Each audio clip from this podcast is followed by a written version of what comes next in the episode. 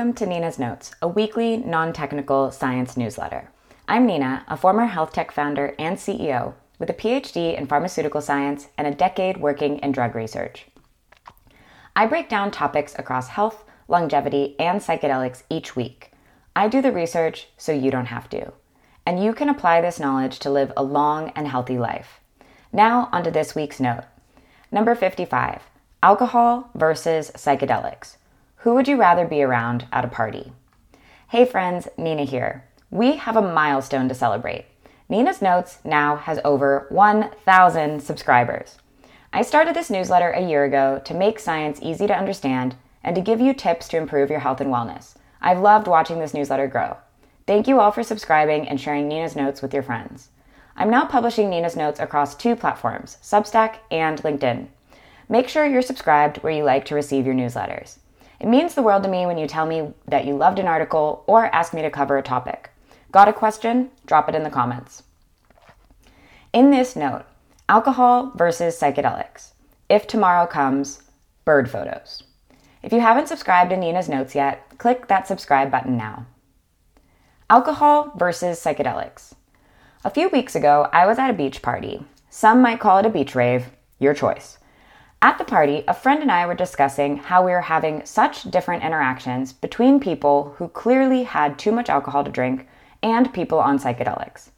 We started digging into the topic of how different their behavior is, and halfway through the conversation, my friend said, You know what, Nina? Can you actually do a Nina's notes on drinkers versus psychedelics users and when they clash? So here it is. Enjoy.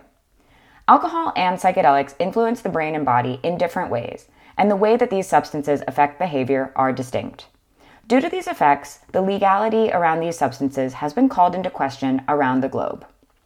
Legality. Psychedelics, for example, LSD, psilocybin, and MDMA, are on the Schedule 1 list from the US DEA because they were determined to have no medical use. Alcohol, on the other hand, is legal to use after age 21 in the US and 18 basically everywhere else in the world. But what is the medical use of alcohol, other than as a disinfectant? It's addictive, sometimes destructive, and can lead to behaviors which put the user in danger. Surely this qualifies alcohol as a substance to be controlled. Well, America tried prohibition, the equivalent of putting alcohol on the Schedule 1 list, and as we all know, it didn't work. For the last century, alcohol has been socially acceptable, and it's common to see people who have overindulged stumbling home late at night or on the weekends. Despite alcohol's legality and acceptance, society tends to forget that it is still a drug. And when we look at alcohol as a drug, it's hard to believe that it remains legal while psychedelics have not. The war on drugs and scare tactics in the media have portrayed psychedelics in such a negative light, it has led to a misunderstanding and fear of the substances. We are now in the age of a psychedelic prohibition, just as people were with alcohol in the 1920s. And in 50 years' time, I believe we will look back on this period and laugh, saying, How did the government really think they could keep us from using these substances? Terms. We have terms for someone who drinks or has drank too much alcohol the alcoholic slash the drunk. We have terms for someone who smokes a lot of pot, the stoner, or the pothead. We have terms for someone on or addicted to narcotics, the junkie, the addict. Do we have a term for someone who has taken psychedelics? I'm struggling to find a word in English for someone currently on or who has taken psychedelics. In my previous writings, I've used the term psychonaut to refer to Terence McKenna, an American ethnobotanist and mystic who advocated the responsible use of naturally occurring psychedelic plants. But the term psychonaut more specifically refers to someone who explores altered states of consciousness. So it's not quite the right word for someone currently on or who uses psychedelics. If there is a term in English or another language that you know, please drop it in the comments and educate me. Even Urban Dictionary couldn't help me out here. So, for the lack of an accepted word for someone on psychedelics, I'll call them a psychedelics user. Behavior Alcohol. Alcohol is widely accepted in many cultures, and the effects it has on behavior are well understood by the general public, so I won't go into too much detail. In short, a drinker may become more talkative and sociable, with some leaning on alcohol as a social lubricant. Some drinkers use alcohol to relax and reduce anxiety. And when someone has had too much alcohol, it may lead to poor decision making and risky behavior. Some drinkers slur their speech, have unsteady movement, and impaired motor skills. Some become confrontational and aggressive when drunk. and we all know that consuming too much alcohol in a short period of time can lead to alcohol poisoning, which can be fatal. Psychedelics. The behavior of psychedelics users is, however, less widely known. The experience while under the influence can be deeply emotional or spiritual. Users can appear more introspective and calm. Some psychedelics may make the user wish to socialize one on one rather than in a larger group. Some may boost sociability and lead the user to striking up conversations with new people and making new friends. Psychedelics can enhance sensory perception, making colors brighter, sounds more vivid, and can lead to more inquisitive behavior. A psychedelics user will often want to explore the venue or space they're in. They tend to be playful with artful elements of the space, with toys and decorations, as tactile sensations are amplified. Psychedelics users may feel more creative and want to explore deeper topics of conversation, or simply express themselves creatively through music, art, or dance. On the other hand, psychedelics can sometimes lead to psychological distress. Users may experience anxiety or paranoia, they may wish to leave a crowded space, spend time alone, or need support from friends to process the experience in the moment. When they clash, the energy levels of the two groups can be very different. The psychedelics users are perhaps more introspective, while the drinkers are more boisterous and outgoing. What can lead to clashes is that psychedelics users might perceive a situation differently than someone who's been drinking. The perception of personal space and awareness of a crowd are very different while drinking versus using psychedelics. For example, while at this beach rave, I was in the crowd listening to music, and the first difference in behavior I noticed is that the drinkers will push their way through a crowd. They will usually spill a drink in the process, or they will bump into you repetitively and simply not notice. A psychedelics user is more aware of personal space. When they want to get through the crowd, typically they'll smile at you, gently scoot by, and sometimes do all of this while dancing.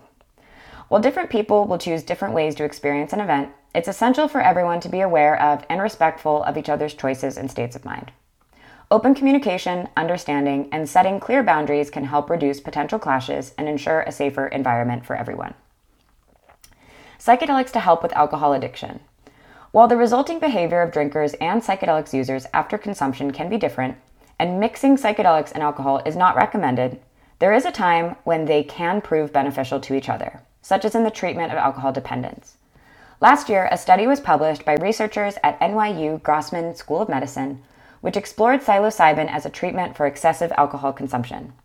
Participants were diagnosed with alcohol dependence and consumed an average of seven drinks per day on days when they drank. 48 patients received up to three doses of psilocybin, and 45 patients received placebo. All participants received up to 12 psychotherapy sessions. Within eight months from the start of their treatment, participants who were given psilocybin reduced their heavy drinking by 83% relative to their drinking before the study began. That's a decrease from seven drinks a day to around one to one and a half.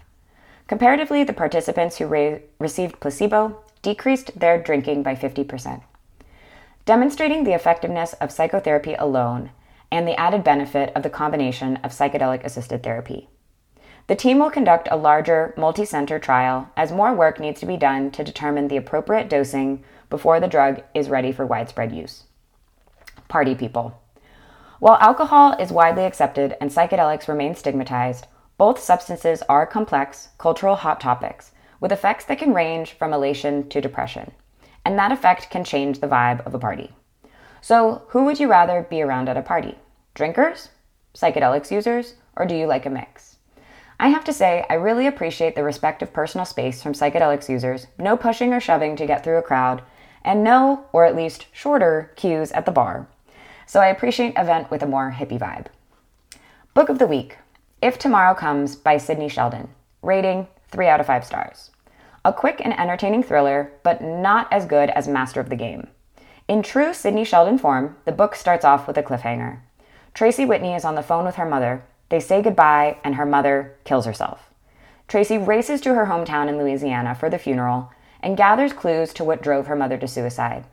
In an effort to avenge her mother after discovering there was foul play, Tracy finds herself in a maximum security prison for a crime she didn't commit. Determined to seek revenge upon the men who framed her, she sets out with an elaborate plan to escape prison and destroy her enemies. Check this out. This viral tweet was sent to me several times this year. I am exactly this person. My love of birds has only increased with age, but mostly it's increased due to my introduction to the board game Wingspan, which I have, in turn, introduced to a majority of my friend group. Hey, Stonemaier Games, sponsorship please. Now, my love of birds has me checking out the Bird Photographer of the Year competition. Behold. Each year, the Bird Photographer of the Year organization produces a high quality coffee table book featuring the best images from the competition.